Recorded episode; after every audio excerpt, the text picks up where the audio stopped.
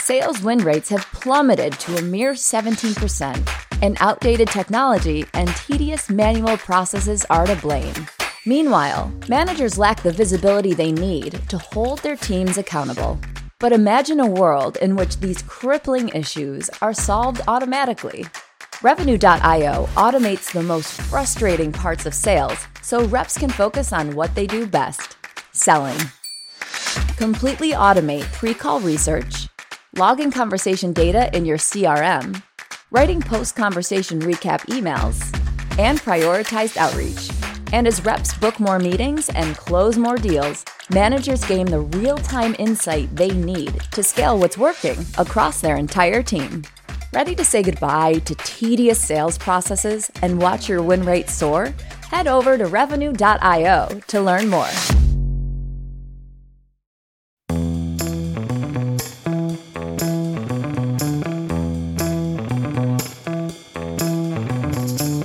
Welcome back, everybody, to this week's RevOps podcast. I'm Alastair Woolcock, CSRO here at Revenue.io.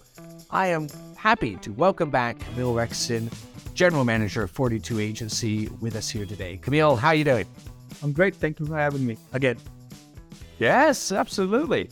You know, we we had such a fun conversation last time around how sales is overtooled, how we would build the ideal tech stack, but we left off on on a point that I think is really interesting and that is around intent data, attribution data, and you know, how good is it? And when we think about that data, I think there's a lot, especially in marketing, a lot of people in marketing, well, that's just my existence. That's like essential. That's why we exist in this organization. Is it necessary? Like, if it's not that good, what should we be doing? So, to me, there's a spectrum from cold outbound to hot inbound. And the way intent data is sold, it's sold as something that's closer to the hot inbound, when in fact it's more cold outbound. So I think with intent data, it's collected in a black box manner most of the time. They talk about signals and this and that, and like there's no clear understanding of how this data is being actually being captured. Right. It's a account level. If somebody's browsing a G2 listing does that active mean that they're actively in a purchasing cycle? I don't think so. Uh, I I push back on that, and I push back on that because we have used G2 intent data, we've used Capterra data, and the incremental results of that were not significant. In some cases, it was negative. So we actually got worse results when using intent data versus like native first party targeting data or third party targeting data. And it's it's like one of those things where it sounds great in theory because if you can tell at the right time, at the right moment, you can reach out to somebody and say, Hey, I know you're looking for this thing. Here's a solution. I can sell it to you. It sounds great in theory, but it, there's just so many black box fuzziness around it because it's account level. You don't know who it is. It might, and like, how good is the data actually being captured? Like, a lot of it relies on cookies and IP, or like, content, whatever. Like they own a bunch of websites and they opt in some stuff. Like, but how good is that in actually data coming through? I I'm not I'm not convinced. So how do we fix it then? We stop over promising. I think intent data combined with your first party data is can be interesting because if you have an open opportunity for company X and then you can also say, oh, they're also showing some degree of intent on some third party platform that could be interesting but i think it's a game of probabilities. It's not absolute. So like it's might increase your 5% probability that they might engage with the same conversation or increase their sales velocity or something but it's not an absolute in the sense that they are definitely going to close. Yeah. And i think the vendors right now in the intent data space and i want to give my love to Tukan who's in the intent data space. He's a good friend of mine. I don't hate you. I, we've had this conversation many times. Don't yell at me. But they need to understand like I think the the way it's framed and positioned is what I have an issue with. And then also like intent data is not be all end all. I would encourage people to look at it with a degree of skepticism and really understand like what is the value it's driving versus taking somebody's word for it. I don't know that I necessarily disagree, but in defense of all of the marketers and RevOps people out there that are using this, there's a lot of pressure on them to provide some form of engagement scoring. SDR teams, ISR teams in particular, are very reliant upon this for the initial engagement and where they need to go. They're fairly volume orientated, and it's it's at least giving them a partial leg up. Like your G2 example of somebody went in and looked at G2 things, so you pounce on them. Yeah, they probably aren't ready to speak to you as a vendor, but is it better to just leave them unengaged? I think if you were to, and this is just like my hypothesis, if you were to get an ICP list from ZoomInfo and push that to a very well tailored sequence, I think you would get better results for it. Mm-hmm. And my guess is that person showing intent on G2 is probably already on your ICP list. Yeah. So instead of pouncing on them, want to like treat them as a cold outbound. So yeah, you still need to frame your problem. You still need to frame your solution. And if you were to get a ZoomInfo list and say these people fall into my ICP, I'm going to tailor my outreach to these folks, you would probably get the same or not, if not better results than like a G2 whatever. And back to the engagement thing, I think we need to define what engagement actually is and what it means and how it drives business. Like, is engagement that they saw an ad? Yeah. I don't I don't know. Is that really meaningful engagement or is it engagement that they came to the website and they looked at a couple of pages and now they're actively researching something? I think where you're going on this is look, buying is we all know is nonlinear, but it's multi-threaded. Yeah. Right. It's multi-channel. Yeah. And again, that's most people listening will go, yes, we know that. But it's important to understand and map the buyer journey and the tasks associated with that. So when somebody goes and looks at an asset, a digital asset somewhere, that doesn't actually always mean the first reaction is to pounce on them with a phone call. Yeah.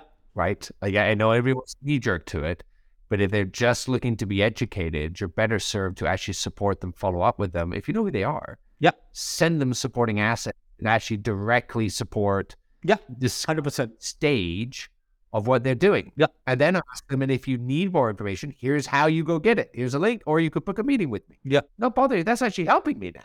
Or if I'm in a buying committee and I've come in mid stage, right? Because I'm I'm later on in the resourcing decision, I may need differing information and I don't need to be sold to. I might need very quantifiable, comparable information or third party validation.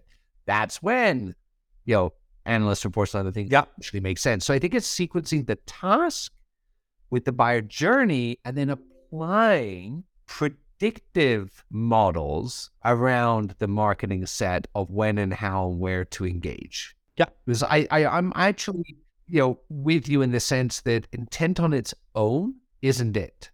But when I can take yeah. fit, with intent, with transactional information, with behavioral information. And I can look at it and say in a cross sell thing, all right, now I can better predict accounts with this with a product of mine and a propensity score of, A are 75% more likely to buy product Y. Yeah. And then it's just a question of taking that and feeding it into an engagement platform to allow the reps know yeah. when to where to engage, right? And then I think we over index on third party intent and we under index on first party intent. Yeah. So if somebody's coming in and downloading a product sheet around why X is better, like your product, blah, blah, blah. Yeah. Treat that as first party intent because then you know that this person from this company is actively researching this category and we are one of their, you're one of the vendors in their consideration set. Third party intent is too wide of a net for me to be like on its own, we're going to treat that but we under leverage first party intent and oftentimes we don't even pay attention to those signals. Yeah. And we'll over index on third party intent saying, oh, they're viewing this listing on Capterra, I should go pounce on them while they're on your website and they're downloading the product sheet. That's a higher that's a more closer intent to purchase than a third party intent, to me at least. Right. So yeah, I think I think we've hammered home the intent piece and the you know how to work for the team again. Like when we think of the fit, transactional, intent, behavioral, you know, those are the pieces, but it's how we then present the data, right? We have to get that back into something, right? We got to make it work in a sequence. We have to make it work in terms of the motion within there. We can't just push it to Salesforce. That's a piece of it, or a CRM system. It, it's creating the action and the speed off of that action appropriately across marketing teams, SDR, ISR yep. team, across sales teams and customer success teams. Now, the go to answer for that for a long time has been, ah, We now need to buy account based marketing technologies. We need account based X approaches, and off we go. But that's a lot of money. Yeah. A big costs in there, a lot of big vendors. And, you know, it's a big strategic decision. Is it? Does it have to cost a fortune, Kamil, to get that done? Like, it, it definitely works. But, you know, do you need a huge budget? What about the alignment? Like, how can we just make it a little bit simpler than yet again applying more, more, more to to the problem of what's ultimately getting down to engagement? Thoughts? Oh, lots of thoughts, but I'm going to try and not go off a tangent. I think fundamentally ABM, ABX, ABS is aligning marketing a sales team. And before you buy a tool, you have to make sure the teams are aligned and they're set on the KPIs and they're working together. I like to talk about the idea of a pod. So you create pods instead of, and then you give them the same goal that you have these set of accounts. Yeah. And then the second piece is the data piece. You have to, when you actually build an ABM list, do you actually have an ABM list or do you have a wish list? Like, are those accounts actually realistically something you can close in the next quarter, two quarters?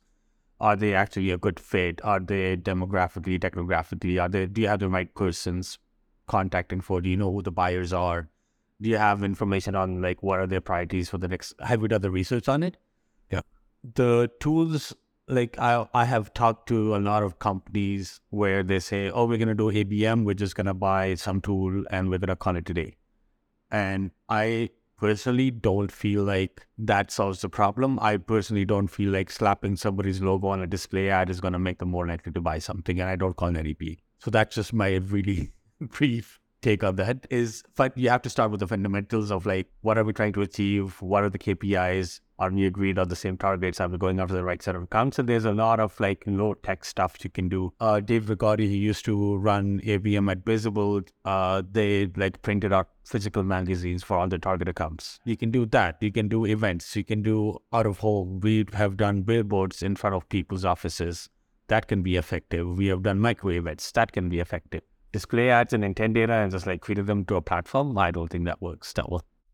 So it's interesting because you're really talking about ABM that is uh, both using the yesterday approach with the modern approach, right? And we we've gone to the extremes of everything digital because we can do it as such, rate and reach. But that's the inundation we're actually going yep. back towards the hey, I need a little bit more of the physical and other components with it, right? Yeah. Uh, a, a, great analogy I love is you know, why such a resurgence of Polaroids, right? Like, yeah, in the, in the world of photography, that's a technology that we've come a long way from, and yet it's back on the rise.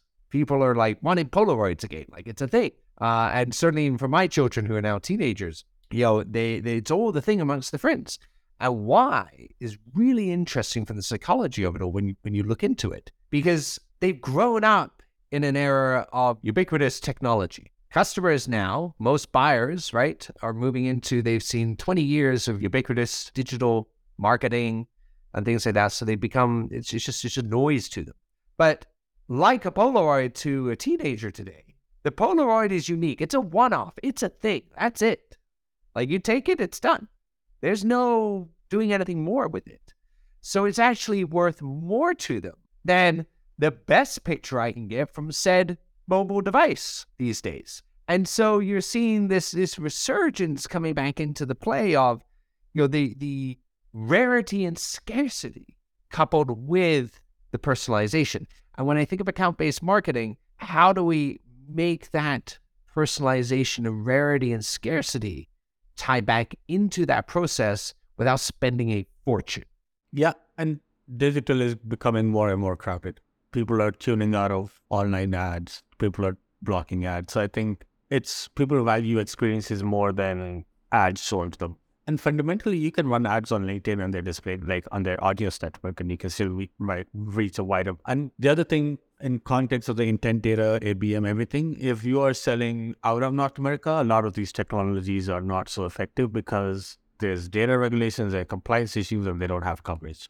That's right. So that's like another consideration is like a lot of these more tech tools that we see these days are very, very focused on the North American market. But we were working with a client that was selling into Europe and all these things were like kind of not possible. Absolutely. and it continues to evolve as well, right? So, so now I, I don't want to sound like I'm harping on ABM because I want to start where we started here was if we all agree it's actually it, it, it has effectiveness, right? It it definitely does. But we're also saying that it just is, there's a lot of value leakage and there's a lot of exceptional costs spent on these things now. And if you were to give kind of advice around three basic things of how to reduce that, at some point somebody's probably going to need a technology associated with it, especially if they're an enterprise company. You're going to need one of the ABM vendors, most likely to really make it work, just due to the volume of personas they have to deal with, the volume of content they have, and all of those things. It's it helps in that way. But so I hear you say be cautious on the tool. You then said, you know, be mindful of the organization itself. And I think it's a really interesting vantage point. I just I just want to double click on that a little bit because when I think of a way to structure the organization, you you said people should think about pods. And I've heard a pod structure once before. Back when I was at Gartner, the Gartner Sales Leadership Organization in, in Research and Advisory had a wonderful case study put together with a company called Smart Technologies. Yeah. And Smart Technologies took a very pioneering approach to its organizational structure based on pods. And what they did was they went and said, all right, I'm going to have pods in countries. And then these pods are organized by commercial expertise. So I have a pod associated with helping customers learn. I have a pod associated with customers buying. I have a pod associated with helping them install our products. We have a pod associated with adoption and a pod with support. And the pods consist of marketing, sales, and CS functions together.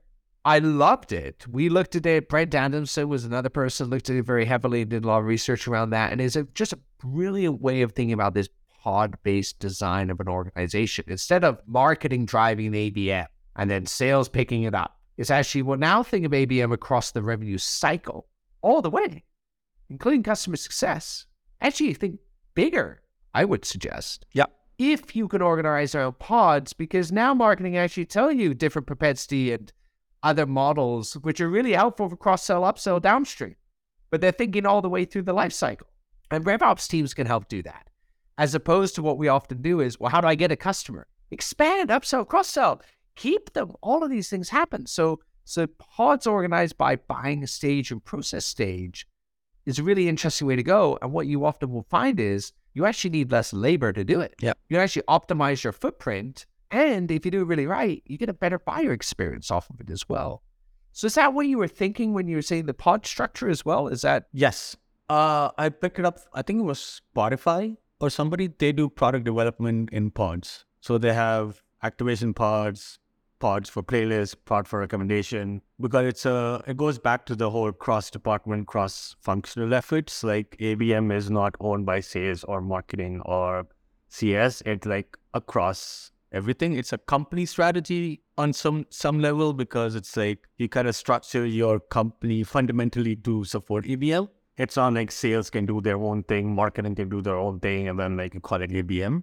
So I kind of borrowed that analogy of parts from how Spotify does product dev. And it's so effective because then you reduce the communication inertia and communication debt between teams or organizational because that's a huge part of it. Yeah. I, I, I love Spotify's approach as well. And, you know, yeah, the pod based thing I think is is really fantastic of it. And, and when you get this right, here's the benefit so our audience understands. When we think of account based approaches that are optimized via pods, that focus on the engagement aspects in a demonstrable way, personalized by role, but don't worry about, I'll call it cutesy personalization. Yeah. Right? Locos and other add on stuff like that it is really big implications, right? So, you know, I remember there was a Gartner study fairly recently that came out with some results on it. And, you know, it was six out of 10 organizations that undertook that approach have a meaningful pipeline lift, and 41% saw an increase in deal size and win rate. And I don't know of a company right now where people are relentlessly focused on sales productivity and the other top priority is how to decrease my cost of sale and improve the capital efficiency of my revenue organization and the cost efficiency of my revenue organization. Who wouldn't want a six out of 10 chance to increase pipeline lift And who wouldn't want a 41% increase in deal size and win rate? Yeah. Yeah. I think you nailed it. Yeah. Kamil, it has been a pleasure having you. I think we could probably get into even more depth with some analogies and other companies of what's going on. The Spotify stories, thank you for sharing that. Your views on the intent data and and really the importance of tying that together with you know the transaction data, the behavioral data, the you know providing proactive insights on that. It's been wonderful to have you discuss that with us here today. What's your uh, uh, final piece of advice for our audience? Don't overcomplicate it. Well said. Couldn't agree more. We look forward to seeing you again in the future. Thanks for joining us. Please don't forget to like and subscribe and call us in with your future questions as well. You can reach us at 323 540 4777. That's 323 540 4777. And Howard and I will do our best to answer those as they come along.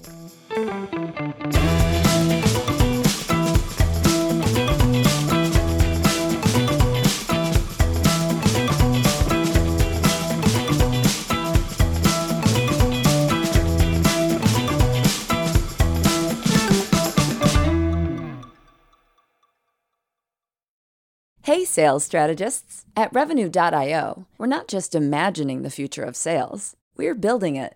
We offer the world's most complete platform for revenue teams, and we're featured in the most recent Forrester Waves for both sales engagement and conversation intelligence. With Revenue.io, you can slash call prep time to seconds, guide your reps in real time to have more successful conversations. And after calls, we generate ready to send recap emails so sellers can keep deals soaring toward the finish line at light speed. See the future of sales now at Revenue.io.